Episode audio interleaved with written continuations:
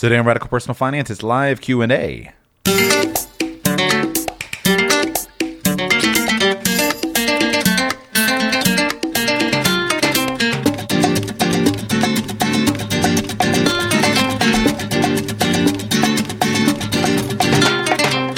Welcome to Radical Personal Finance, a show dedicated to providing you with the knowledge, skills, insight, and encouragement you need to live a rich and meaningful life now while building a plan for financial freedom in 10 years or less. Today on the show we do Q&A. That's uh, we've been missing these, understandably so I hope. But I'm glad to have an open phone line today and so far we got one caller on the line. So we'll start there and see how it goes.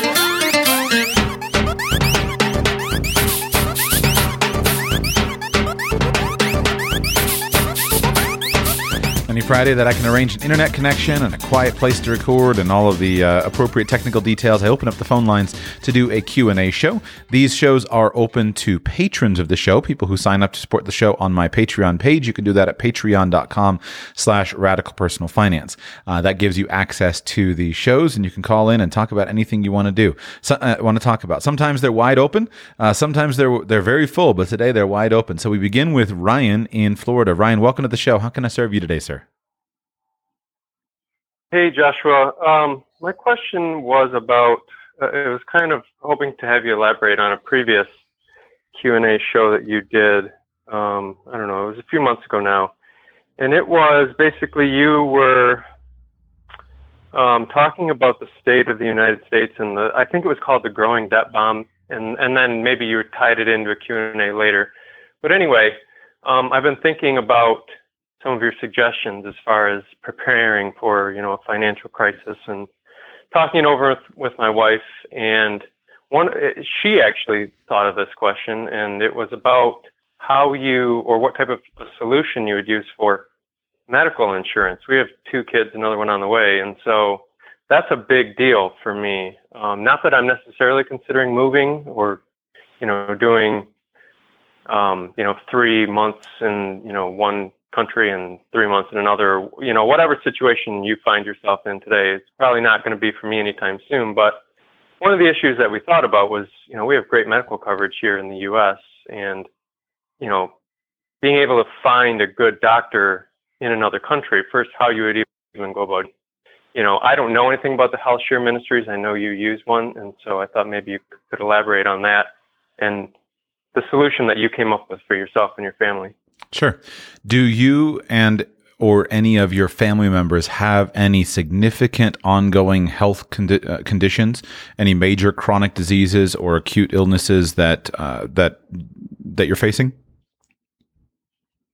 No, um, we don't. We're actually happen to be pregnant right now. Um, Congratulations! Um, but uh, no, thank you. Nothing that uh, we're concerned about right now. I have some back issues that I've had for a while, but I don't intend to have surgery. I hope that I never have to, but it, it's in the back of my mind that someday that could be the case. But no, to answer your question, there's no, no cancer, you know, okay. heart issues, anything right. like that. We're healthy for the most part. So the reason I want to begin with that question is because most of the time, people who ask a question related to health insurance, uh, especially on a show like mine, are simply very thoughtful careful people who like to be prepared for all situations. And I like that, right? That's that's a great character trait to have. It's a great quality to have. But what I have observed over the years is I don't know why, but there just seems to be this uh, almost obsession with being protected from any kind of medical issue that could happen.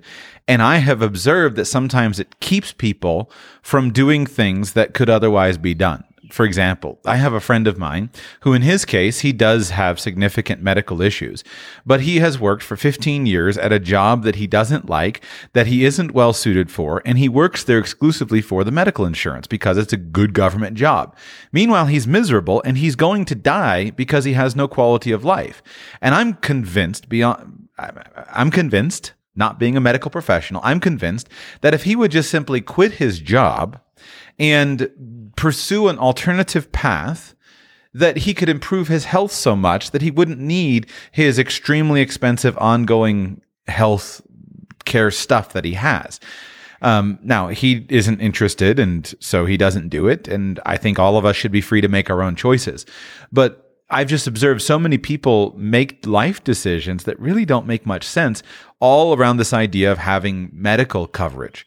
And I've especially observed this among healthy people, healthy young people who have an idea for something they want to do, for some, you know, that job they'd like to change or, or a business they'd like to start, and they can't figure out how do I afford the health insurance. And I have to concede, although I will never be advocating for for uh, governmental solutions, I have to concede that one of the arguments that really I think is compelling in favor of the government provided healthcare options is simply that it can free people up from worrying about uh, chasing their, from worrying about trying to do something so that they can maintain health coverage. So statistically, if you are young and healthy, and statistically, if you're in good shape and you don't have any ongoing major health issues, you're probably not going to need anything significant. I mean, it's it's it's probably not you're probably not going to have major health expenses. Now, that would be different if you were 75 years old and you had a whole bunch of risk factors, but most young families don't have a lot of health expenses. So that's a little wordy, but I want to put things into perspective that chances are you're probably going to be fine, even if you didn't have any kind of health coverage. And, and even if you didn't have any health insurance, you didn't have a plan, you didn't have anything in place, you're probably going to be fine legally speaking, in today's world, in the United States, you're still going to be especially fine because now that there's no pre-existing condition clauses for any official health insurance policies, as long as you can make it to an open enrollment period, no matter what happens with your health, you can always sign up. And if you if you have a fullness of understanding of the law of everything that I talk about in this show, then going without health insurance is not that big of a risk. Now, being a a cautious person, being the kind of person who always wants to uh, pay my bills, being that kind of person and wanting to give that good kind of advice. I'm not advising to just say throw caution to the wind and and dump the health insurance. Who cares? But I am trying to get people to think about it because for whatever reason, I've heard so many people that live in fear of losing health insurance, and it doesn't seem that big of a deal to me. Um, as, as, at least as not, it, at least if somebody doesn't have an ongoing condition or some other major risk factor in place. Now, secondly, I would point out in what we talked and what you're alluding to of a discussion around the subject of uh, having uh, of, of, of having an economic crisis. Um, I'm not advising people to leave the United States and go elsewhere, but unless they want to, I can tell you how to do it if you want to do it. Uh, that's what I've done. It's what I think is a good idea for many people, but that's not my major my major focus. My major focus in, in what I've talked about in the past is to be is to be prepared to survive an economic crisis, and there could be many reasons why somebody would face an economic crisis. One reason could be a health condition. Uh, many people face personal economic crises because they get sick, they get hurt, and they can't work. And so I want you to be prepared for that. And one way to be prepared for that is to have good uh, health insurance uh, which is why in the course that I have called How to Survive and Thrive During the Coming Economic Crisis, we talk a lot about that. And it's not all about leaving, uh, uh, it's not all about running away and going somewhere else. So maintaining good coverage is important, but it's also important to have backup plans in case you can't maintain good coverage. The most likely economic crisis that many people are going to face is simply the loss of a job. Uh, unemployment goes up where you live, you lose your job, your industry goes into a slump, your region goes into a slump, etc., and you've got to pick up and move uh, somewhere else. And so, if you face something like that, you're going to be facing it no matter whether you go to the next state over, the next town over, or the next country over. So, th- these are normal, common problems, and there are solutions to them along the way. I would not recommend somebody that you just leave a, a disaster zone. Uh, you leave where you are just for fun. So if you are actually ha- are facing a crisis, it's going to be apparent. And one of the crises that many people are going to be facing is the loss of uh, healthcare uh, healthcare payment systems, healthcare coverage. That is a basic component of what I talked about in the shows that I did on the on the uh, the debt bomb, basically, the, the fact that no one wants to talk about the debt crisis, especially for older people. Um, there are three big entitlement programs that the United States government runs. They are Social Security, Medicare, and Medicaid. Social Security is currently the one that is making the news. Various articles in the past months about uh, about the future insolvency of Social Security. But Social Security is the most solvent of those three big entitlement programs, and Social Security is the most easily solved solved, meaning that what they will do, in my opinion, this is not a guarantee, this is just my my guess on what they will do is they will institute a, a number of different changes to try to bring Social Security back towards uh, actuarial solvency. They will they'll raise the retirement age. They'll do means testing. If you have over a certain amount of money, you can't get it. Uh, they'll change the benefit structures. So that's fairly easily solved. What's not easily solved is Medicare and Medicaid. Now, Medicaid is kind of a different animal. Let's just focus on Medicare. The basic problem of Medicare is that retirees are given massive health benefits that are not paid for by the retiree, and there aren't enough current tax revenues to provide the health benefits. So you have people living extremely long, uh, long lives, but yet paying massive amounts of medical expenses throughout those long lives, and that can't continue. It can't be sustained. And so even people who have a government paid system like Medicare, they're going to, in my opinion, face the problem of decreasing coverage. What that looks like, I don't know. Maybe it looks like more stringent uh, scrutiny of bills. Maybe it looks like fewer things covered. Maybe it looks like just decrepit government run hospitals is the only place you can get care and nobody goes to them because they don't function. I don't know what it looks like. But but the crisis could be caused by lack of health care. Now, that's a little far afield from your question. So I'd bring it back and say, today, the cool thing is in today's world, there are enough tools that nobody's life decisions should be frozen because of lack of access to uh, healthcare coverage. I, just I can't comprehend why anybody should have their life choices frozen due to lack of of of healthcare coverage. There are so many different ways that we can exploit the system that we can figure out a plan for you and me as individuals to do well. Even if you were chronically sick, um, we could work on a plan to to to uh, to allow you to do almost anything you need to do, even if you're chronically sick, by exploiting some of the things that we could that we could figure out in your context. But for just an average person there are really neat options available. So, first, since some of the liberalization that has happened uh, in the last year or two, once again, you can purchase high deductible health plans um, that have very high. Um, deductibles. This is this is really important, um, and this is they're they're marketing these. So to back up for a little bit, prior to the passage of the Affordable Care Act, the health insurance industry could offer different types of medical insurance plans. You could purchase Cadillac policies and you could purchase stripped out lean policies. For people who are healthy, what I always liked people to do was just to get a high deductible health plan that had a very high deductible, but had a large coverage limit, but that would be very cheap. So a few hundred dollars a month, you would get something that had a, a, an unlimited or a million dollar cap on the total benefits that the policy could get. But then you had uh, a ten thousand, or sometimes hopefully you could get a twenty or thirty thousand or higher deductible up front. That covers you from the re- from the really catastrophic risk of a catastrophic health condition. A person who is healthy and who is financially prudent should be able to, in an emergency, pay out of pocket ten or fifteen or twenty thousand dollars for health expenses in an emergency. What they can't pay out of pocket for usually is a million dollars of health expenses. So those were available. Then, when the Affordable Care Act passed, it completely disrupted the individual health insurance marketplace with all of the mandates uh, that the, that were had to be paid for, all of the care, et cetera. Those policies basically got removed from the marketplace it was when those policies disappeared that I actually got out of the health insurance business. I previously had a health insurance license. I would sell some individual health insurance and I just got out of the the business because it wasn't nobody was happy, the premiums were skyrocketing, rocketing, etc. So you couldn't really get those. Now, I have not been say, stayed super in touch with the um, uh, the marketplace. But a few months ago, I started pricing again. I started talking to health insurance brokers to see if, in the wake of some of the liberalizations that happened when the Republicans took control of uh, the Congress and President Trump was elected, I, I started checking to see. And yes, again, starting you're starting to see those kinds of policies available. So I priced one out to see what they were, and it wasn't unreasonable. It wasn't as good as it was before, but you can today get a a policy from some of the big major insurers that gives gives you basically that catastrophic coverage, uh, and I think that's something that a lot of people could find useful. Now, what it'll be labeled as is I think they call it a short term health plan.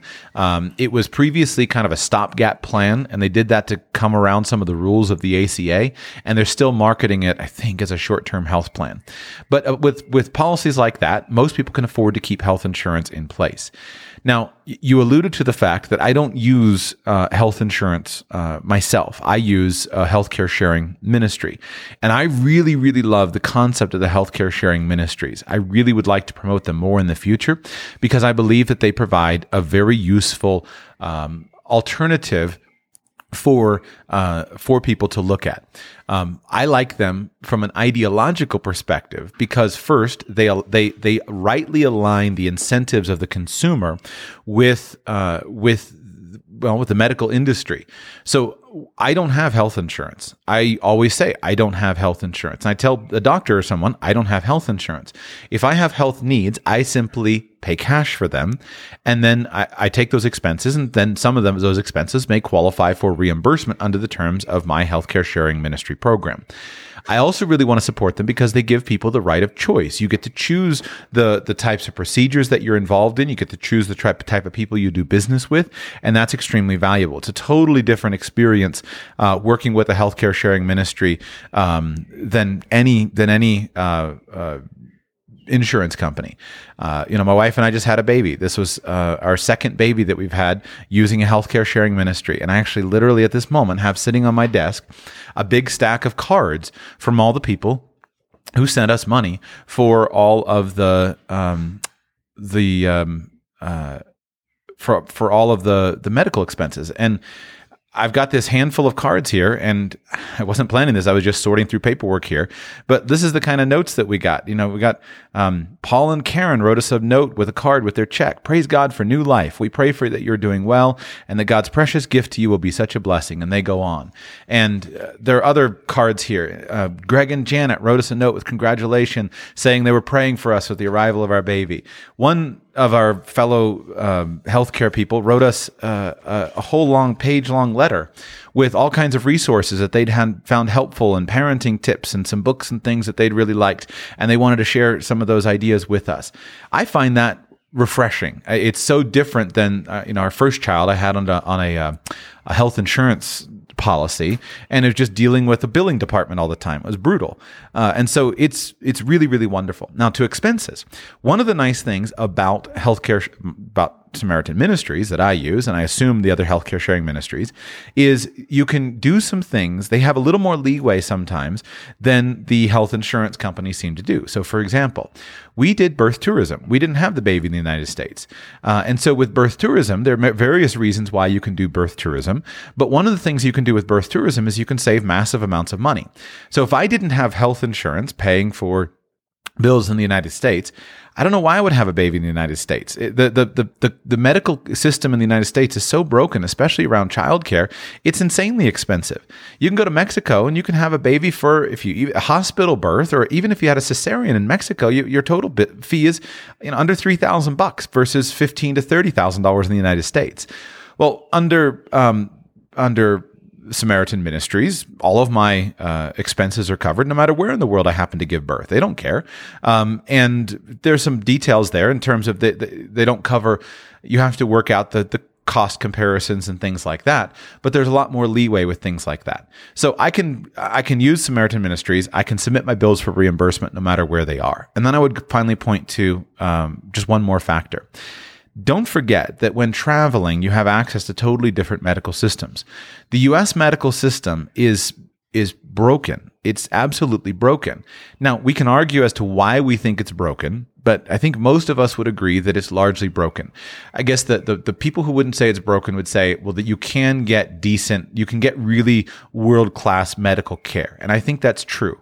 You can get really world class medical care. But in terms of the feasibility of that, the fee, the costs are, are so astronomical. And it seems like every time a new thing develops, a new opportunity where expenses can be saved, seems like another bureaucrat comes in with more regulation that messes up that, that part of the market as well. But the rest of the market, world is not like that. Um, there's a massive booming medical tourism business in Mexico. There's a massive medical tourism business in Central America, in Asia. Um, you can get world class medical care. And you can save so much money by going abroad to have uh, procedures done. Now, that doesn't work really well if you were just in a car accident and you got to be stitched together by a surgeon, but it does really work really well for any kind of elective procedure or any procedure where you have advance notice. So just because you leave the United States doesn't mean that you can't get med- good medical care.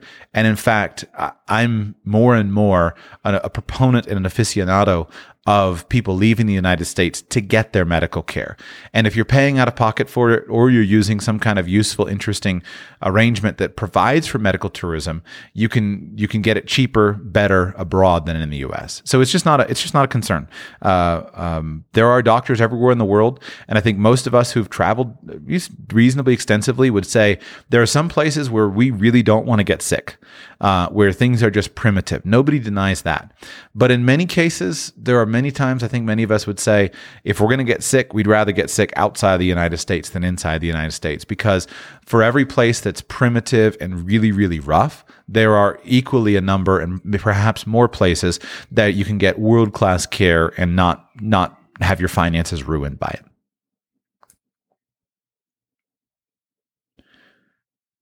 Got some response to that, Ryan? Follow up questions? I kind of gave you a little monologue there. Yeah, yeah. So that's great, and I actually do have a follow-up question if you have time to take it. Go ahead. Um, it's related to uh, the debt bomb that you've talked about before. I think we can pretty much all agree that something more than likely it's going to be the tax man coming after you. And I don't necessarily think it's going to be coming after your paycheck, but rather your overall wealth. And so I think that retirement plans pensions, everything, anything that could be considered your wealth is probably going to be taxed in order to pay for all of these liabilities that we can't afford. And so my question is about avoiding some of that taxation, not necessarily on your income, because on one of your previous podcasts, you talked about um, doing tourism or perpetual tourism or whatever in countries that won't tax your income or tax your business or whatever. But what about taxing your assets? Or what about if you want to do perpetual tourism and you just want to live on, say, a combination of your retirement accounts, your savings account, and a pension that you formerly had in the United States? Um, and then what, what countries would be on the Joshua approved list to consider for doing something like that? Well, so I, I think let me just clarify a couple of things uh, because uh, part of the the problem that I have is I taught through this stuff systematically in my course, but I didn't do it on the show. I kind of just alluded to ideas. So first, perpetual tourism. The way that I define perpetual tourism is a strategy of moving from country to country uh, and not becoming a resident, and spe- specifically not becoming a tax resident of any one particular country. That's the concept of perpetual tourism. Now, for some people, that seems really exciting. For other people, um, that's not really exciting. Uh, you know, the phase of life that I'm in, for example, and that you're in, Ryan, it sounds like when you've got two young children and you've got a third on the way, uh, I would guess that your wife is probably not too thrilled about the idea of, hey, let's pick up uh, and get on an airplane every three months and move from country to country. Uh, that most of the time in our stage of life, that's not usually a very a conducive idea. Now, there are people that go do it. They go to spend a year with their kids traveling, but just in terms of planning on that as a long term um, plan, it's usually not very exciting. That's different than a lot of times single people. They want to go out and, and live that kind of strategy. And I've, I've interviewed people on the show who've done it, uh, and and and you can do it.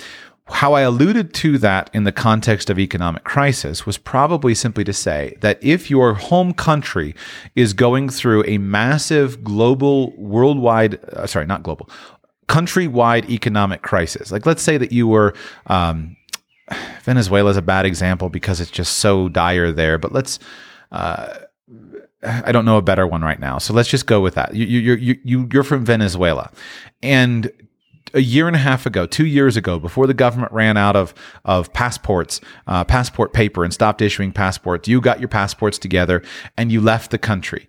Well, you, as a Venezuelan, maybe you don't have easy access for a residency permit in another country, but if you just spent your time traveling among a, a group of countries that give you access as a Venezuelan with a Venezuelan passport, then you could. Uh, uh, you could just simply keep moving um, from time to time and stay outside of Venezuela, thus avoiding the starvation and the violence and all of that, while simultaneously uh, being able to stay within the law of other countries until you could ultimately get a residency permit in another country. So I don't know all the the Venezuela passport restrictions, but if you put together a little tour of Argentina, Paraguay, Uruguay, Brazil, and um, you know that's enough and you just spent three months in each of those four countries then you would not violate any visa agreements and you would be able to live. So us americans could have this as a good backup plan. So hey if there's a problem in the united states of america i can get out and i can go to canada i can go to uh,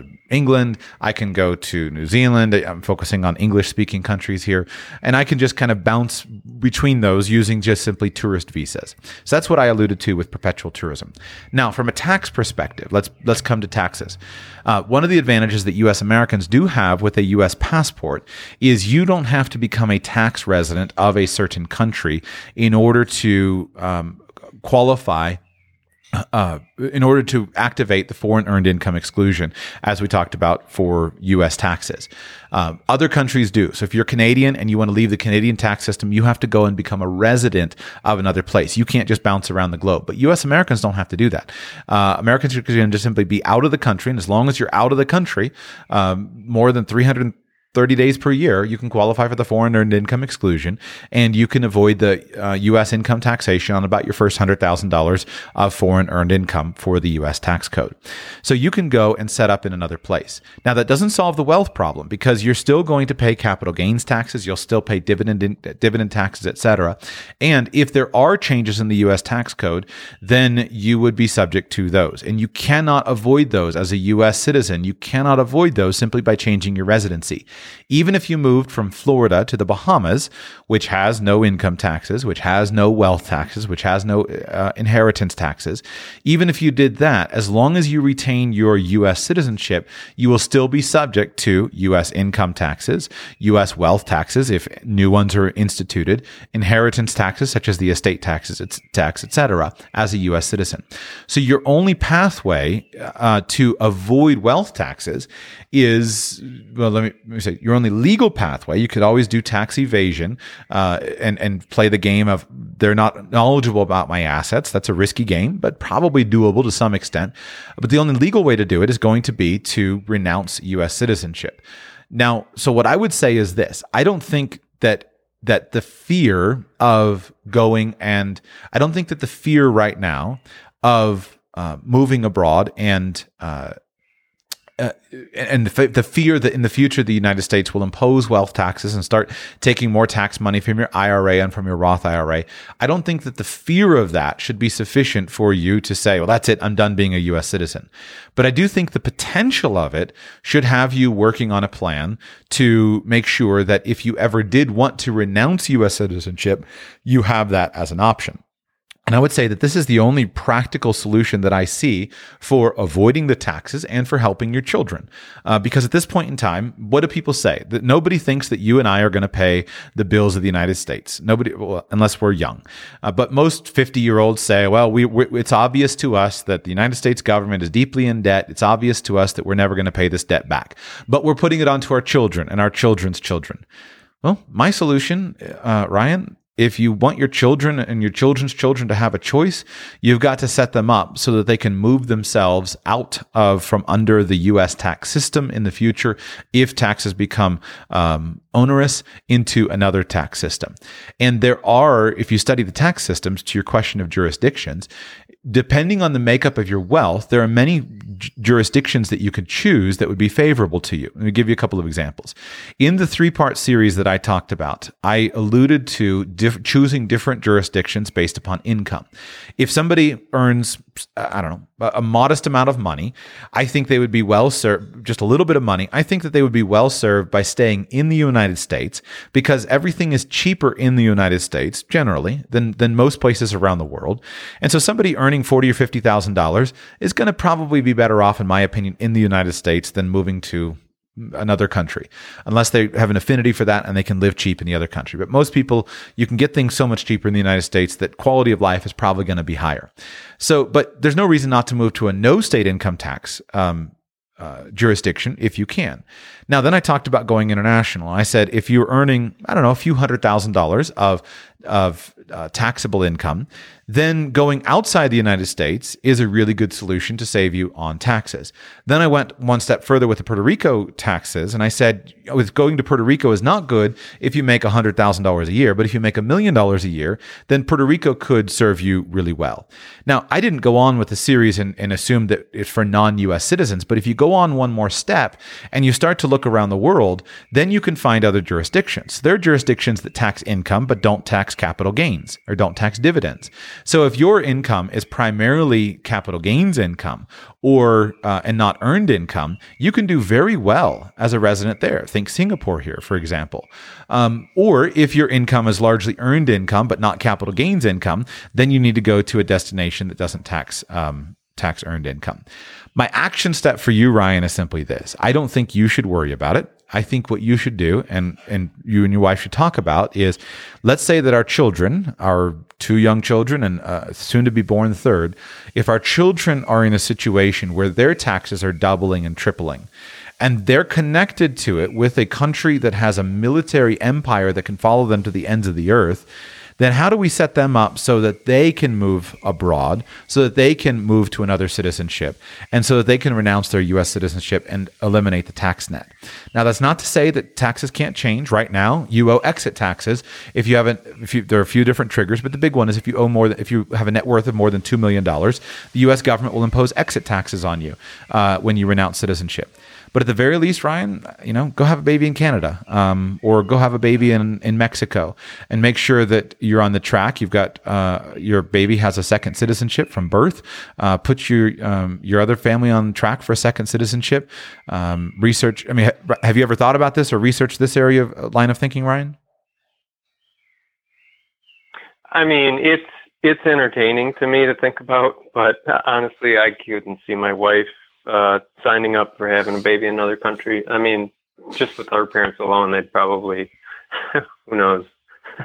so I, I, it's fun to think about. It's a great thought experiment, but I, I can't see it happening. Yeah, well, I think a lot of people are in that situation, and I um, don't do it if she doesn't want to.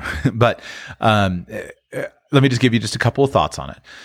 Um, so first of all, it is possible. Um, people go and have babies all the time in other places, and uh, depending on the type of birth experience that you and your wife like to have, that can put you in different jurisdictions.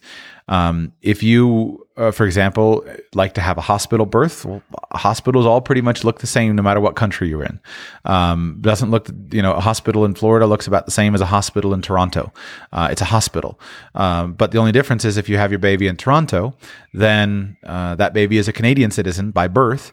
Uh, that doesn't do anything for you immigration wise to Canada for you, but it does mean that your child can have a Canadian passport uh, or Mexico. Uh, if you have your baby in Mexico, Mexican hospitals, you might need to speak a little Spanish. That's different than the Canadian hospital. But uh, if you have your baby in uh, a Mexican hospital, then your baby will automatically qualify to be a Mexican citizen by birth, um, and you can, they can register him as a dual citizen. And the advantage of a Mexican, um, if you have a Mexican baby, is if you're the parent of a Mexican baby, then you can apply for Mexican res- residency and be issued a resident permit um, for you uh, and your wife and and your other children as well, uh, without any other tests necessary, simply due to their reunification of family theory. And there are other countries around the world that you can look at as well. Now, I will be the first to concede it's not easy. So if you're in a town where everyone is there, you know, you it's not easy, but it is doable, and it's it's something that I think I I want to be I want to encourage more and more people uh, to pursue it and to research it and to think about it because I think it's really it's the only practical solution that I can see is to help your children develop um, secondary citizenships so that if in the future they need to leave a confiscatory tax regime, uh, then they have already in place a second citizenship so they can renounce their primary citizenship. And it's not anything against the U.S. or any other country; it's just a reality. Um, in the United States, most U.S. Americans don't think much about it, but much of the rest of the world does because they've seen uh, the value of it. But it's really the only the only solution that I see. Uh, the most famous big money example of it was Eduardo Saverin, uh, one of the early uh, employees at Facebook. He was uh, Brazilian, uh, dual citizen by birth, born or born in Brazil, became a U.S. citizen, and then um, was able to renounce his citizenship from the United States and in his case, I think he became a Singaporean citizen. Now, he had to pay a lot of exit taxes on the way out. He was taxed very heavily by the United States, but he still saved, I don't know if it was tens of millions or hundreds of millions, but he still saved a massive amount of money by renouncing his US citizenship prior to the IPO of Facebook. And so I think of it like that for children. If you if they have the choice, they may never need it, but they're not hurt by having it. Uh, but you don't have to just do birth tourism. You can buy second citizenships. Um, you can go and establish residency abroad and work on a residency program. And I think it's just well worth having in the back of your mind because, in my opinion, the only way, the only answer to your question of how do I avoid a wealth tax if you live in a country that taxes you on your worldwide income and your worldwide wealth, like the United States does, the only solution is to simply leave and uh, get yourself out from under their taxing taxing authority. Okay, that I mean that makes sense. You don't sound super excited. I don't. I don't think you're going to successfully convince your wife, but that's okay. You don't have to.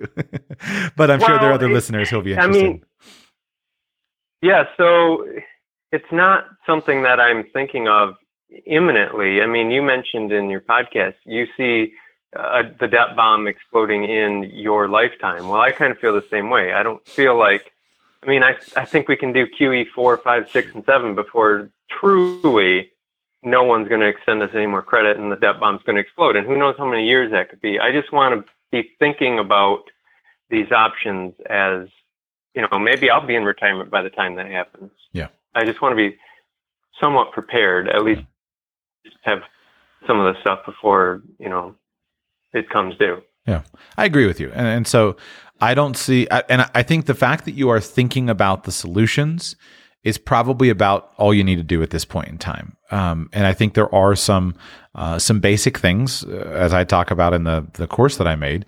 There are some basic steps that can be taken and should be taken. But just simply thinking about it is more than most people. Most people are not thinking about it; they're not considering it. So uh, I don't. I'm not worried about anything in the near term. Um, certainly, I think that we we always face the potential for short term economic problems, but I think more likely is just a, a kind of a slow malaise and a long, slow period of not much fun and excitement ha- happening. Uh, I don't see how, but I don't see any kind of short term scenario. So just say, as your wealth grows, just keep an eye on it. Uh, if you have $100,000 of net worth, I don't there's no point in um, doing much other than focusing on building your net worth. When you have a net worth of a million dollars, just start to look at it. I think by the time you get to a net worth of, million, of a million dollars, a good portion of your assets should be internationalized. Um, but that's not a hard and fast rule. As you start to get to a couple of million dollars, I think you should be looking carefully at it. Even at a couple of million dollars, I wouldn't do anything. But if you start to get much more than that, you should be paying attention. And in my mind, the only thing that we can do at this point is just watch watch the news, watch the tone in the country, and see what people start to do. Now, I don't have much optimism that things will change because as I can as best I can see, it seems like in the United States we have developed a citizenry of people or a voter base at least of people who believe that what's other people belongs to other people belongs to them if they can just vote for it. Now at the moment it seems like it's just more talk than it is action. Um, you know, it's watch the 2020 presidential elections, watch the, the you know the next few election cycles, and see what happens. But I do think that if you live in a citizenry of people who are greedy and jealous and think that it's all your fault just because you're rich and all they have to do is get together with a few million of their neighbors and take from you, then that should be illustrative. Now, if we see somehow some kind of principled resurgence of uh, a live and let live, and um, you know, I'm not going to steal from my neighbor, some kind of I don't know conservative political revival, I don't see any any way that can happen. But if that happens, then I would be less worried. Um, but in your own personal decisions, there may come a time when you have a job option and you're looking at taking a job in Jacksonville, but you also are thinking about taking a job in Zurich. Uh, and you look at it and say, you know what, I'm going to pursue the job in Zurich. Uh, there's no reason to stay. Um, go to Zurich and start uh, uh, setting up a life there and just start the process little by little. Uh, my hope is that just by exposing people to the ideas and the concept that they'll start to look. And then if the cost for you becomes significant, that's when you start acting. Um, don't I don't think it makes sense to make to take big decisions if you're not actually paying a personal price. Uh, if you don't have a big tax bill or they're not coming after your wealth, then um, why go through all the expense of, of leaving? But if you do start to develop significant assets, then keep in the back of your mind, how would I get out if, if the climate becomes worse? So your guess is as good as mine. I think we just watch mm-hmm. and see what happens. Right. Great. Thanks. That's very helpful. Any other questions, Ryan? Any other comments or questions? Did I clarify the stuff on the on the medical tourism thing? Uh, yeah. I think uh, I think that makes sense. Here would be my only uh, comment. Um, would be luck. My only comment is you're talking uh, maybe with your wife and for anyone else is in the situation. I have a lot of good things to say about the United States of America. And I think we should be cautious about thinking that it's just better other places. The, it's easy to think that the grass is greener on the other side of the fence until you actually go to the other side of the fence and check out the grass. And I would just say on some metrics, there's another place somewhere in the world that's usually better on almost any one thing. Um, but if your wife is uh, let's say that you you could probably as you talk with your wife try to figure out what the things are that would be important for her. And i would just say the first thing is that most americans can do is most americans should go and just simply travel a little bit more. I don't know. Have you traveled a lot internationally ryan? Not internationally no. Okay so what I would recommend. I've been to Canada. That's it. Yeah. So can, uh, that doesn't it counts a little bit, I guess, but not much. So here, yeah, here'd be my recommendation. Don't go.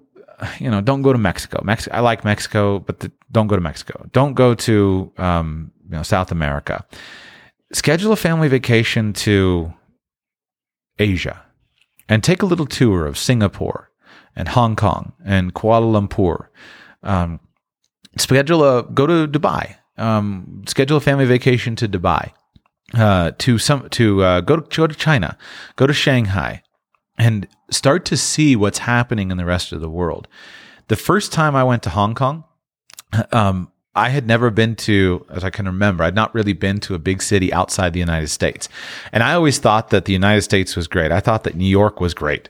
Um, and then I had been to, to England, I'd been to London, but I didn't really, didn't, didn't do anything for me. But I remember the first time I went to Hong Kong and I got on the Hong Kong metro. Uh, I can't remember what they call it, the subway system. And I was just stunned at how incredible the subway system was. And I walked around downtown um, Hong Kong on the island, and I could not believe what I was seeing. And it made New York look like the armpit of the earth. Uh, it just it was terrible. Everything was bigger. Everything was nicer. Everything was fancier. Everything was cleaner. Everything was faster. Everything worked better. And then it just went on from there. I haven't been to Dubai yet, but it's on my list. I'd like to get to Dubai. But I've seen the pictures of Dubai, and you look at what's happening in, in some of these centers, and it's very hard to go back to the United States and make the argument that the future is in the United States. Now, I think that that's it would be false to do it just based upon the cities. But if you are impressed by big cities and things, just get a plane ticket, schedule a family vacation, and don't go to a beach. Go to some place where you start to see, wait a second, there, the rest of the world hasn't been sitting around doing nothing. Um, I could I could live very happily in Singapore. Um, I could live very happily in Kuala Lumpur. I could live I could live happily in a lot of places, but in Mexico City, there, there's so many wonderful places, and I think that's the big thing that you can start to do is just start to travel a little internationally, pay the money, and it'll probably start to change your perspective on the United States. I think the United States is going to be in a long, slow decline over the coming decades. That's the best I can see. I don't see any reason for um, kind of cultural optimism. Uh, basically, we have developed a citizenry of people who are in my opinion, fairly lazy, fairly entitled, have this concept that basically everything, uh, we're the best in everything. Um, and, and I don't see any any foundational standpoint for a lot of optimism. But that doesn't mean that the rest of the world is standing still. So get out and travel and um, see if you agree with me, see if you disagree with me. But that's what I would do. Um, probably not the best time to start, but uh, um, but research at least think about birth tourism, but at least get out and travel and uh, see what you guys think about the rest of the world. Great. Yeah. Thank you. I hope it's always troubling to make broad sweeping statements like I've just made. I hope I've given enough caveats and such to say like when I'm when I'm talking about this stuff, I don't I don't mean anything acute. I'm talking about long term. I guess I just want to point out one more thing. The key is you as an individual. The question is where can you succeed? Because what I think is happening in the United States, you can succeed like crazy in the United States. There are so many opportunities for so many people to be successful in the United States. Um, that's different than the general population. I think if you go back and you look at um, Charles Murray's book, Coming Apart, he traced this out so perfectly. I don't know what other resource I could cite where he clearly and, in my opinion, overwhelmingly demonstrated the fact that the upper class elite in the United States are doing better than ever before. And frankly, that's probably who you and I are. Uh, but that doesn't mean that the country is necessarily going to do better than ever before. So you try to figure out where do you succeed? good chance for many of us, most of us, that's in the United States. But you got to work within the system and recognize that just because you're doing well doesn't mean that everybody's doing well. And that could be dangerous in a population where uh, you're doing well, but the people are not doing well in general. Uh, that could be very dangerous. Could be dangerous to your health and wealth.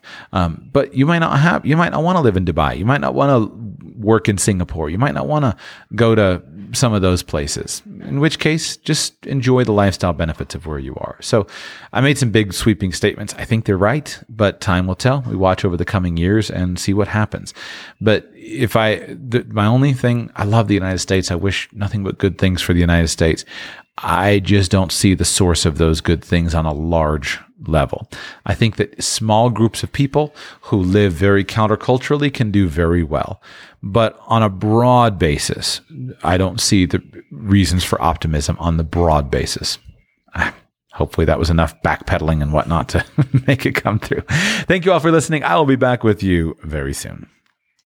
If you own a vehicle with less than 200,000 miles and have an auto warranty about to expire or no warranty coverage at all, listen up. CarShield has a low-cost month-to-month vehicle protection plan that covers more parts than ever. Visit carshield.com/audio to find out how you could pay almost nothing for covered auto repairs. Drivers who activate this vehicle protection today will also receive free roadside assistance, free towing, and car rental options at no additional cost. Get your free quote today at carshield.com/audio. That's carshield.com/audio.